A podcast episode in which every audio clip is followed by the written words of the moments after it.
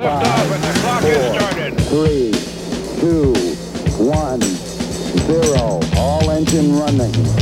Liftoff. We have a liftoff. A little less conversation, a little more action, please. Hast du schon gelesen? Nein. Aber es gab eine Rüge.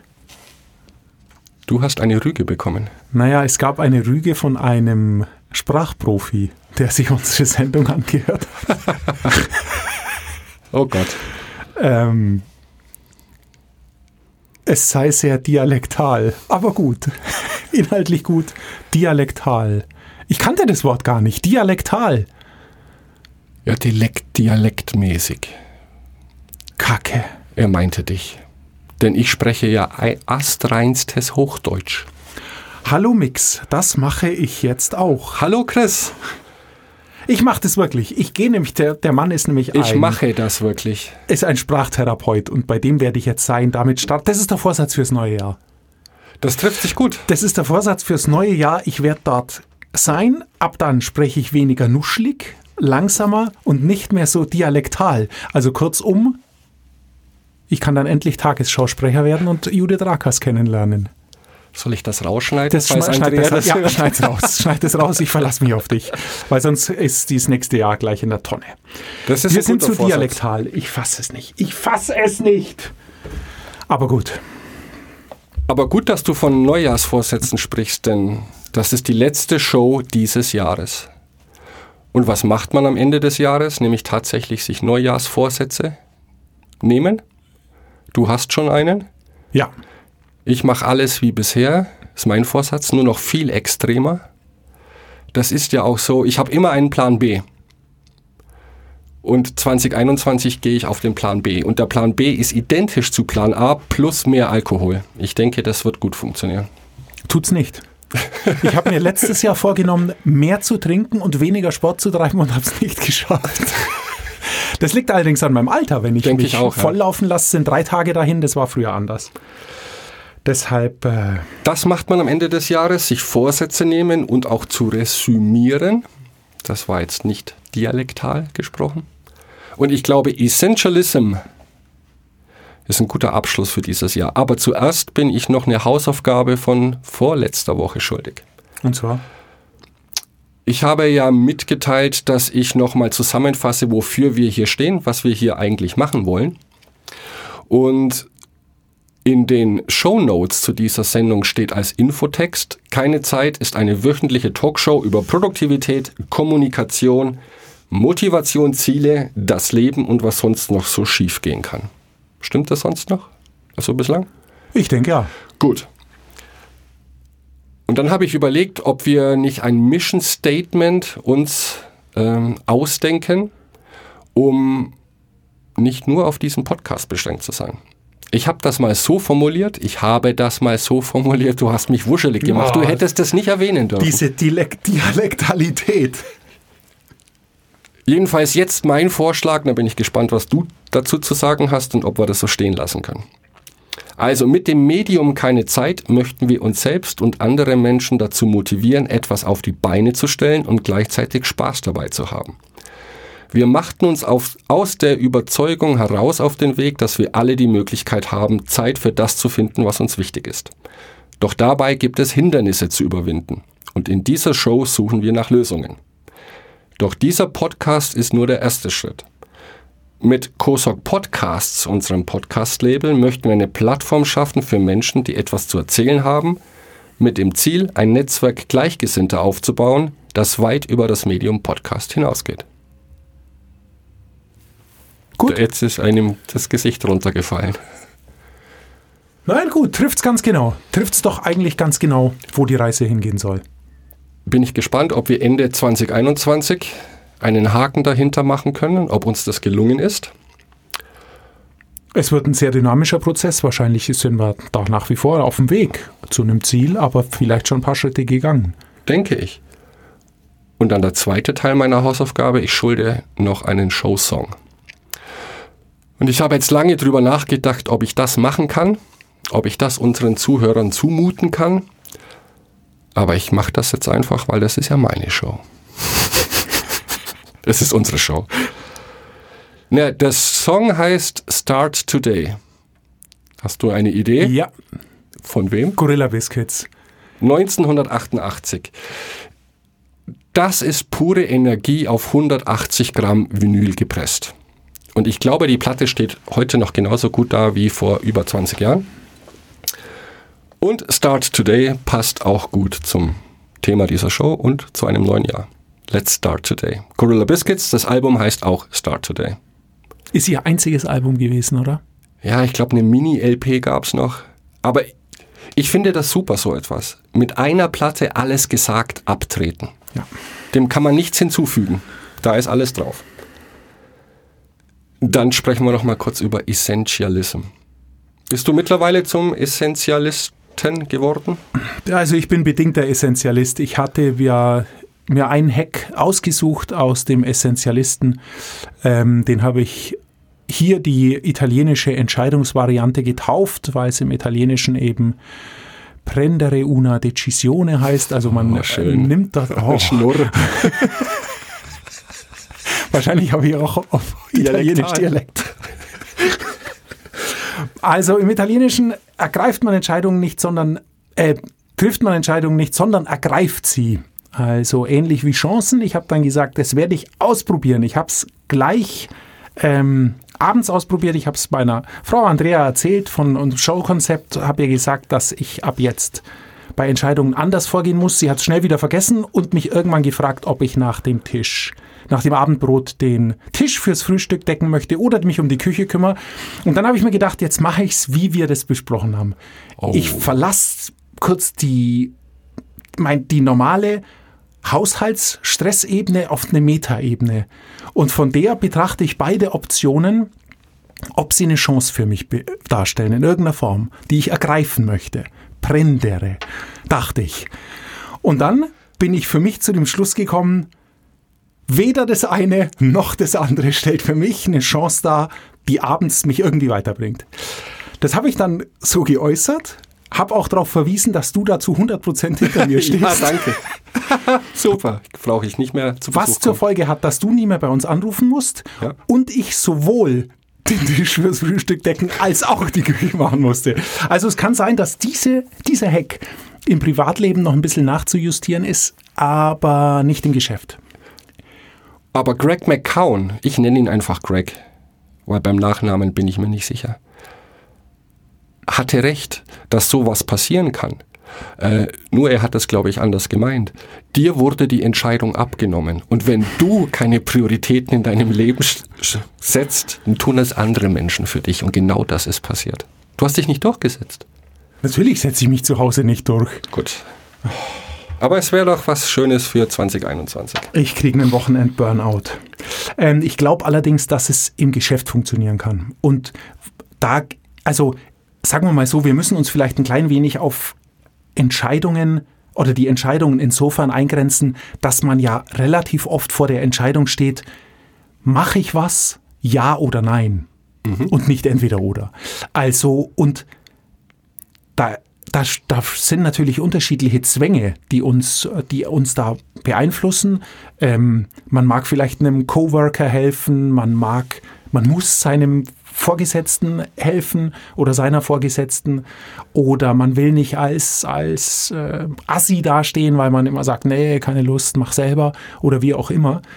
Ähm, aber trotzdem halte ich es nach wie vor für gut, sich zumindest dann kurz rauszunehmen. Nicht sofort zu sagen, ja, ja, mache ich, sondern sagen, du, ich muss das erst checken in meinem Kalender oder sich irgendeine Ausrede einfallen zu lassen, dass man sozusagen die Entscheidung ein klein wenig nach hinten äh, verschieben kann, um dann wirklich sich kurz zu überlegen, was bedeutet das für mich. Also, dass ich eben nicht Gefahr laufe, Ja zu sagen und mich in dem Moment des Ja-Sagens schon drüber ärgere, weil das bedeutet, dass ich jetzt meine wichtige Aufgabe vielleicht unterbrechen, um irgendeinen Quatsch für jemand anders tun muss. Oder weil ich weiß, dass ich durch das Ja sagen jetzt zwar meine Ruhe habe, aber damit meinem zukünftigen Ich, du erinnerst dich schön. an Ja, unsere ja. zukünftigen Ichs, dass ich meinem zukünftigen Ich irgendwas aufbürde, das es dann machen muss, was mir jetzt egal ist, weil es ist ja erst in einem Monat. Nur in einem Monat fällt mir das auf die Füße, ich habe genauso wenig Zeit und ich habe genauso wenig Lust wie aktuell. Und die Gefahr muss man umgehen und das finde ich kann man tun, wenn man sagt, okay, pass auf, ich gebe dir gleich Bescheid, ich muss das mit meinem Team klären oder wie auch immer und sich dann überlegt, bringt es mir was oder bringt es mir nichts. Ich denke, die Idee einer individuellen Entscheidung ist immer sehr, sehr wichtig, weil sonst treffen diese Entscheidungen andere für dich. Also wenn man permanent zu allem Ja sagt, weil man nett sein möchte, kommt man in die Bredouille innen rein, ganz tief. Ja, das, das Problem ist, dass du dann einfach zum Gegenteil greifen musst und das Gegenteil ist Nein. Ja. Und das ist eine sehr schwierige Antwort. Ja, aber wir haben auch gelernt, ist das kein klares Ja, ist das ein klares Nein. Nur, Genau. das funktioniert gut, du hast es vorhin angesprochen, auf der Metaebene. Ich denke, im operativen Tagesgeschäft, wo Dinge getan werden müssen, Banalitäten, Kleinigkeiten, die aber auch viel Zeit kosten, kommen wir nicht drum rum, auch solche Dinge zu tun. Ich verstehe Greg schon so, dass er einen generellen Lebensplan im Kopf hat. Und immer wenn neue Chancen prändere, nehme ich sie, nehme ich sie nicht. Aber nur dann, wenn ich vorher drüber nachgedacht habe, passt das zu meinem Warum oder passt das zu dem Ziel, das ich mir selbst vorgenommen habe. Weil wenn man in zu viele Richtungen gleichzeitig läuft, läuft dann kommst du nirgendwo ans Ziel. Da gebe ich dir zu 100% recht, aber du musst trotzdem, wir müssen kurz noch beim Nein bleiben, weil du musst natürlich sozusagen versuchen, wenn es irgendwie geht, aus dem Default Ja, das uns allen auf immer gern auf der Zunge liegt, um es irgendwie den anderen recht zu machen, erstmal ein Default Nein zu machen. Dass die Grundeinstellung auf Fragen Nein ist. Und dass, Ja. es, dass man sozusagen ähm, das Ja für sich begründen muss und nicht umgekehrt. Dass man erstmal immer Nein sagt, gedanklich, und sich denkt, was spricht dafür, dass ich diesmal Ja sage und nicht Nein. Und einfach, klar, du hast hierarchischen Druck, da ist. Obersticht in unter. Da ist man nicht dabei, Nein zu sagen. Du kannst dann versuchen zu sagen, ich mache das gerne, muss dann aber das, das und das lassen, was ich in unserem Laden am besten kann. Und wer soll das dann machen? Also man kann versuchen Ja. zu diskutieren, ob man es wegkriegt. Weiß ich nicht. Du hast vielleicht ein bisschen einen sozialen Druck, weil du dir denkst, ah, dann mag mich keiner mehr, wenn ich jetzt zu oft Nein sag. Ähm, halte ich aber auch für falsch, weil du es nie allen recht machen kannst, sonst machst es niemand recht. Und weil das nichts ausmacht, wenn man mal nicht ganz so gut dasteht. Ja, für die einen der Held, für die anderen der Depp. Genau. Das war immer schon. Greg hat da aber eine schöne Frage, finde ich. Ähm, die lautet, welches Problem möchte ich lösen? Und das klingt erstmal sehr negativ und im, im Leben wird es immer Probleme geben. Bei bestimmten Projekten, es wird immer Probleme geben. Die Frage ist nur, ist mir dieses Problem so wichtig gelöst zu werden, dass ich dazu Ja sagen möchte? Und deswegen immer diese Frage im Hinterkopf behalten. Ist es ein Problem, zu dem ich 100% Ja sagen kann? Das möchte ich gelöst bekommen. Und das schließt dann eben nicht aus, ähm, zu einem Freund Ja zu sagen, ich helfe dir, obwohl es einem Probleme macht. Weil es ist ja auch was Positives. Man tut etwas für jemand anderen. Das Problem beginnt erst dann, wenn das ein so großes Projekt ist, das mich vielleicht auf Wochen, Monate, Jahre bindet. Es geht nicht darum, jemandem beim Umzug zu helfen. Das ist ein klares Ja. Sondern um größere Aufgaben, auch in der Arbeit, ähm, Chancen ergreifen. Wir alle haben unsere Kernkompetenzen, auch unsere Unternehmen. Und natürlich kommt jemand mal auf die Idee zu sagen, wir könnten doch auch das machen oder in diese Richtung gehen. Neue Produkte, neue Geschäftsfelder. Und ich glaube, dann greift diese Frage sehr gut. Ist es diese Investition wert, dieses Lösen von unzähligen Problemen, um hinterher einen Benefit zu haben? Und da kickt für mich der Minimalist ein, zu sagen, ich reduziere alles so weit runter wie nur möglich, um eine Kernaussage zu haben, wofür ich stehe, wofür wir als Unternehmen stehen, um von da aus dann Produkte weiterzuentwickeln. Dann besteht nicht die Gefahr, dass man sich verzettelt. Sorry, ich muss jetzt dieses sehr, sehr abgenudelte Beispiel von Apple bringen. Aber es ist schon so, die haben eine minimale Produktpalette und entwickeln die immer weiter und ab und zu kommt neues Produkt dazu. Aber alles dreht sich um eine Kernkompetenz. Also sie bieten jetzt nicht tausend verschiedene, so wie Dell, tausend verschiedene Notebook-Varianten an, wo ich mich nicht mehr entscheiden kann, brauche ich das, brauche ich das, brauche ich das, sondern da gibt es drei Modelle und ich nehme das teure oder das exorbitant teure. was, was, was dazwischen gibt es nicht, aber du weißt genau, was du bekommst. Und du musst nicht lange überlegen und die machen jetzt auch nicht Bildschirme. Nein, Computer, Apple Watch, was noch? iPad, Telefone. Telefone. Stimmt, das ist wahrscheinlich das Hauptding. Ja. Aber alle funktionieren ungefähr gleich. Gut, jetzt sind wir schon zum Punkt gekommen, was einen Essentialisten ausmacht. Bringt uns aber noch nicht viel, weil wir nicht wissen, wie wir da hinkommen. Selbst wenn wir es wollten. Hast du eine Idee? Weil da hänge ich. Da hänge ich in dem Buch. Ich fand auch diesen Teil in dem Buch einfach nicht mehr so inspirierend. Es ist schwierig, weil ich letzte Woche ja die Idee aufgebracht habe, dass Essentialism, wie er es nennt, eigentlich auch durch Produktivität ersetzt werden kann in dem Buch. Ähm, denn die Grundidee, die er beschreibt, die kennen wir alle. Da draußen ist viel zu viel Lärm. Wir werden bombardiert mit Nachrichten, mit Informationen über die unterschiedlichsten Kanäle. Das treibt mich übrigens auch in den Wahnsinn. Mit dir schreibe ich SMS. Andere benutzen WhatsApp. Dann bekomme ich E-Mails, Teams-Meetings-Einladungen, Outlook-Kalender. Es ist schwierig, da den Überblick zu behalten. Vielleicht bringt nächstes Jahr jemand eine Lösung für alles, wo alle meine Nachrichten zusammenlaufen. Und man wird permanent abgelenkt. Und ich glaube, wovon er spricht, ist eine gewisse Art von Disziplin. Du hast es vorhin weg vom Default Ja genannt, sondern immer einen Schritt zurücktreten und sich immer die Frage zu stellen, ist das, was ich jetzt tue oder vorhabe, in diesem Moment genau das Richtige, um weiterzukommen? Und diese Frage habe ich mir sehr oft gestellt diese Woche und die funktioniert sehr gut. Denn ich habe hier plötzlich 20 dringende Anfragen oder dringende Dinge zu tun, die mich alle von meinem großen Projekt, und über die großen Projekte sprechen wir am Schluss dieser Show noch, abbringen. Und wenn ich jetzt vertieft bin in ein großes Projekt, dann kann ich diese Frage nur bringt mich jetzt diese kleine Aktion, diese E-Mail schnell beantworten, diesen Anruf entgegennehmen, definitiv ab von meinem großen Ziel.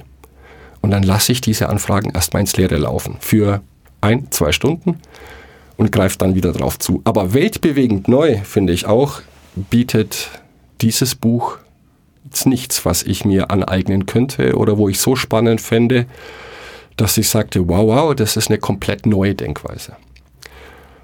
Aber es ist vielleicht die Zusammenfassung von allem, worüber wir bislang gesprochen haben. Öfter Nein sagen, sich auf das Wesentliche konzentrieren, fokussiert arbeiten, sich nicht ablenken lassen, äh, seine Zeit gut zu managen. Ich weiß, man kann es nicht, aber man kann es versuchen, seine Zeit einzuteilen. Und ich habe ja meinen Hack genannt, die Thementage. Das hat ganz gut funktioniert, dass ich jetzt drei Tage in der Woche habe, wo ich an einem großen Projekt arbeite, zwei Tage an einem anderen großen Projekt und alle anderen kleineren Projekte über die drei täglichen Aufgaben versuche abzufrühstücken. Aber ich weiß, Montag, Mittwoch, Freitag ist Thema bla bla bla. Und da mache ich dann nichts anderes, wäre übertrieben, aber zu 90 Prozent nichts anderes. Über den ganzen Tag gesehen? Nein, nein, ähm, Entschuldigung. Das ist mein genereller Fehler. Ich gehe mal davon aus, dass du schon alles weißt. Nein, nach meiner Brötchenarbeit. Okay. Weil die ist bestimmt vom operativen Geschäft und da kommen eben dringliche Anfragen. Aber abends dann, wenn der Arbeitscomputer runterfährt, fährt der Spaßcomputer hoch. Und dann habe ich Montag, Mittwoch, Freitag einem Thema gewidmet und das hat jetzt eine Woche lang gut funktioniert. Mal gucken, was die Zukunft bringt. Du hast gesagt, dass du es gut findest, sich zurückzunehmen bei den Dingen, die man tut und sich zu überlegen, das, was ich als nächstes tun möchte, ist das was, was mich weiterbringt. Ja. Ähm, das ist mir zu mühsam. Denn dazu mache ich zu viele Dinge automatisiert. Und ich würde an der Stelle ganz gern von einem großen Projekt sprechen, das mir am Herzen liegt. Oh, gerne. Ähm, mit dem ich versuche, genau dieses Problem in den Griff zu kriegen. Und zwar schon sehr lange. Und was mir aufgefallen ist, und das klingt jetzt ganz schlimm, aber das Beste, was es gibt, sind Routinen. Es, Routinen sind das Beste, was es gibt. Und ich bin mittlerweile so weit, dass ich behaupten würde, dass man, ich nenne es Routinenmanagement, dass man mit einem Routinenmanagement alles in den Griff kriegen kann. Alles. Ähm, Routinenmanagement bedeutet für mich, dass ich mir sozusagen unterschiedliche Zeitcontainer schaffe, in denen ganz klar ist, was ich tue. Also zum Beispiel E-Mails. Ich weiß, am Tag dattel ich alle zehn Minuten, schaue, schaue ich meine E-Mails nach, beantworte die, beantworte sie nicht, was auch immer. Das ist extrem uneffektiv. Das wissen alle, das weiß man. Es geht aber nicht anders. Es könnte aber anders funktionieren, wenn man feste E-Mail-Termine mit sich vereinbart. Und zwar einen morgens, erster E-Mail-Task, einer vorm Essen, ein langer vielleicht und einer am Nachmittag. Dann weiß ich, an drei Zeitpunkten meines Tages habe ich einen festen Termin mit meinen E-Mails. Wenn ich das habe, dann kann ich mir sozusagen einen strategischen oder Kreativ-Task einbauen. Auch eine Routine, in der ich aber die sozusagen einen festen Termin vorgibt in meinem Kalender und in der ich dann aber eine strategische oder eine kreative Arbeit leiste. Die Routine an sich blockiert mir den Termin in meinem Terminkalender und ich schaffe mir durch die Routine sozusagen einen gesicherten Raum vor Ablenkung, weil das zu sich zu einer Zeit etablieren möchte, in der meine Bürotür zu ist, in der ich im Idealfall das Telefon umleiten kann und in der dann natürlich mein E-Mail-Client aus ist. Denn die E-Mail, der E-Mail-Task ist vorbei. Den habe ich abgefrühstückt, das Dringendste ist weg, den Druck habe ich aus dem Kopf. Mhm. Ich weiß, das berührt mich jetzt die nächsten zwei Stunden nicht. Ich kann mich jetzt hundertprozentig auf meine strategischen und was auch immer arbeiten konzentrieren. Ich kann Tasks entwickeln für Routinen, die ich nur einmal die Woche brauche. Social Media Pflege oder Teamsitzungen vorbereiten oder Steuererklärung vorbereiten, was auch immer. Also das wären alles Routinen. Das wären alles e Routinen. lesen, beantworten. Telefonate Media, führen. okay. Genau, waren alles Routinen und der Witz dabei ist, dass wir dadurch eben sozusagen wirklich wissen, was wir mit unserer Zeit anfangen und vor allem wirklich wissen, wenn ich wenn ich weiß, was ich die ganze Woche als Routinen erledigen muss und wenn ich gleichzeitig weiß, was ich in der Woche gerne an, ich nenne es mal kreativ und strategischen Arbeiten erledigen möchte und ich habe das einmal geschafft, in meinen Terminkalender unterzubringen, weil es sind Termine, es ist nicht To-Do-Liste, es sind Termine. E-Mails beantworten ist nicht To-Do, das ist einfach eine Routine und somit ein Termin. Wenn ich das alles in meiner Woche geplant habe, dann, und das ist sehr bitter, sehe ich, wie viel Zeit übrig bleibt für anderes. Und wenn ich dann ehrlich zu mir bin und weiß, dass ich 50 Prozent meiner Tageszeit für unvorhergesehene Dinge, nämlich du kannst mir schnell helfen oder eben Obersticht unter hier, erledigen Sie das bis morgen oder was auch immer so kommt, dann ist es relativ eindeutig und klar, wie ich mit meinen Projekten umgehen kann, wie viel Zeit ich für was habe. Es ist perfekt. Ist so ein Ich- Projekt dann auch eine Routine? Oder Ja, ein Projekt also- aus verschiedenen Routinen? Sagen wir mal so, ich würde, ich, das System, das ich zu entwickeln versuche gerade oder woran ich arbeite, sieht in der Tat vor, dass wir alle Dinge, die nicht unvorhergesehen sind, also alle Dinge, bei denen wir nicht reagieren, sondern agieren, dass wir die in Routinen, ich nenne einfach alles Routinen, das ist, oder in Tasks, dass wir die in Bleib bei Routinen, Routinen, finde ich gut. dass wir die in Routinen planen. Das heißt, wenn du jetzt hast, wenn du jetzt ein Projekt hast, wo du weißt, du hast da fünf, sechs, sieben Aktionen, wir hatten ja schon mal drüber gesprochen, wir brechen Projekte auf Aktionen runter, dann hast du eine Aktion vor dir und dann geht es einfach mal drum, ich plane mir diese Aktion und das mache ich mit Routine-Tasks, eben dann mit St- Strategieroutine, Kreativ, Zukunftsroutine, wie auch immer die heißen möchte. Vielleicht Zukunftsroutine, weil das ist ein Invest in meine Zukunft. Und dann weiß ich, okay, ich plane diese Aktion mit 15, 20, 25 Stunden. Jetzt schaue ich mal in meinen Kalender, was ich schon an Routinen habe.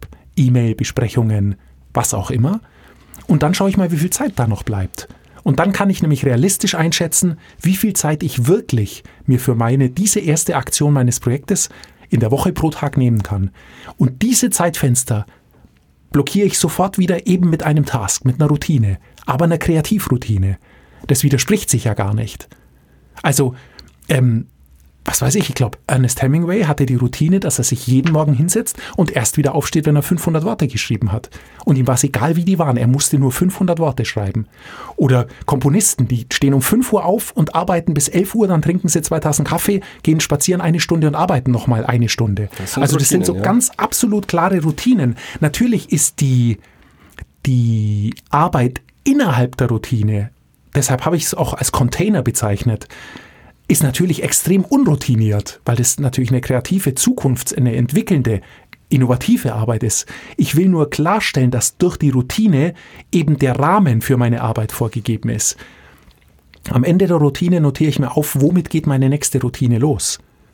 Dann habe ich einen super leichten Einstieg. Ich setze mich hin, lese das schnell durch, weiß sofort, wo ich war und kann sofort arbeiten. Die Routine kann so kurz sein, wie sie will. Wenn ich es schaffe, jeden Tag dran zu arbeiten, dann reichen mir 20 Minuten, weil ich brauche keine Zeit, um reinzukommen.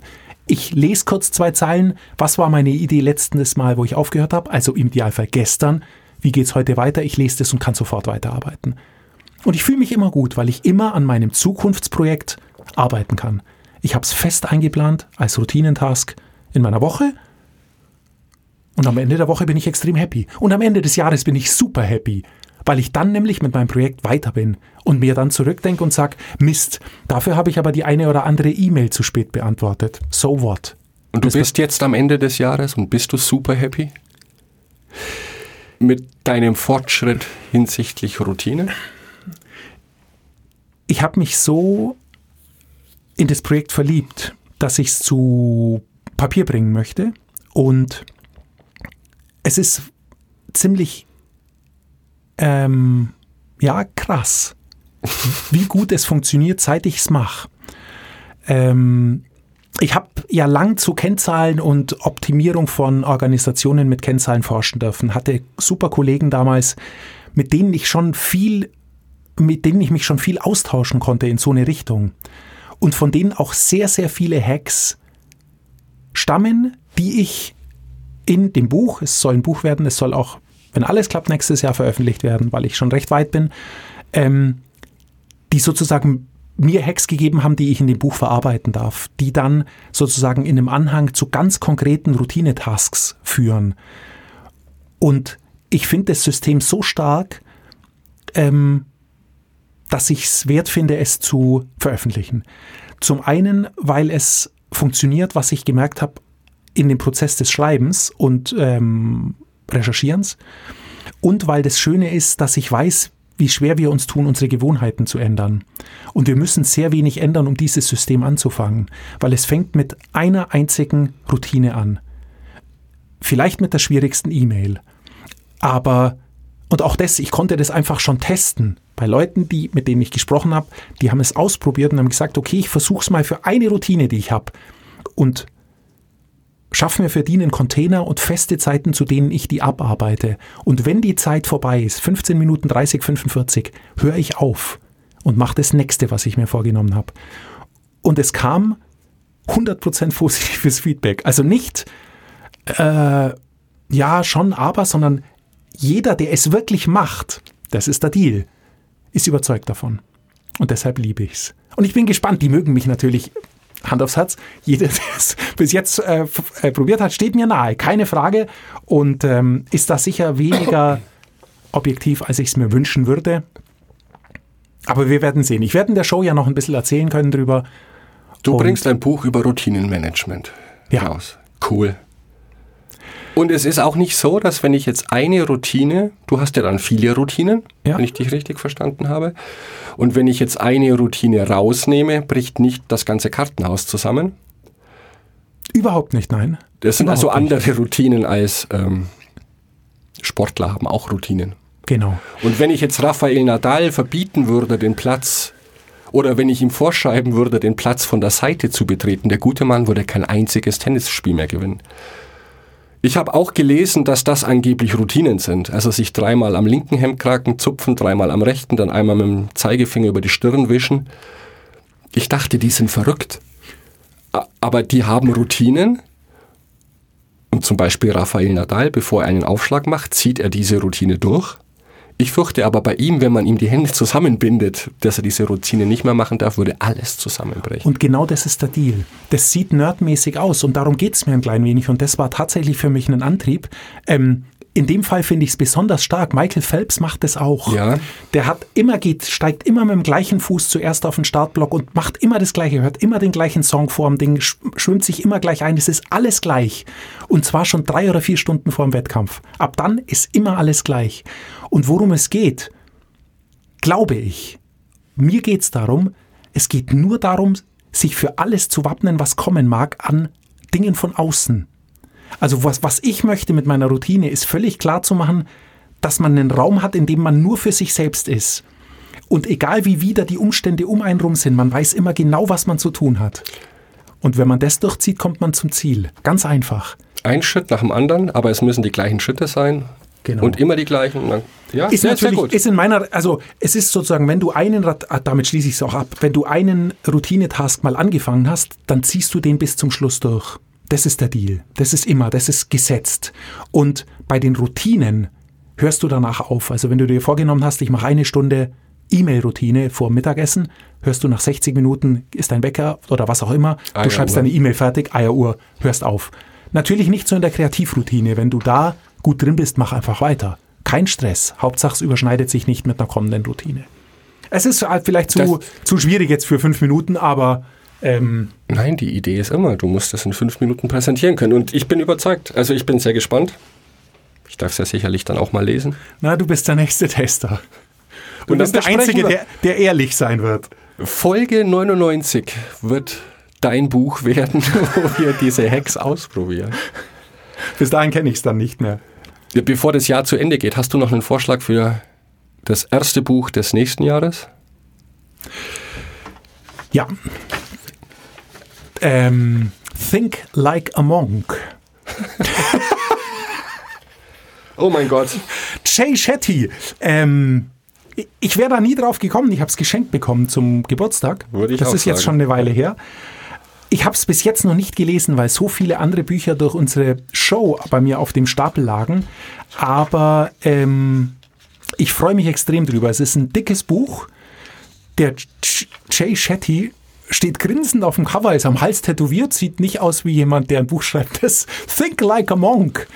Ähm, Denke wie ein Mönch heißt, aber ich habe das Inhaltsverzeichnis überflogen und das klingt sehr spannend. Wir werden es jetzt einfach mal lesen, verkatert.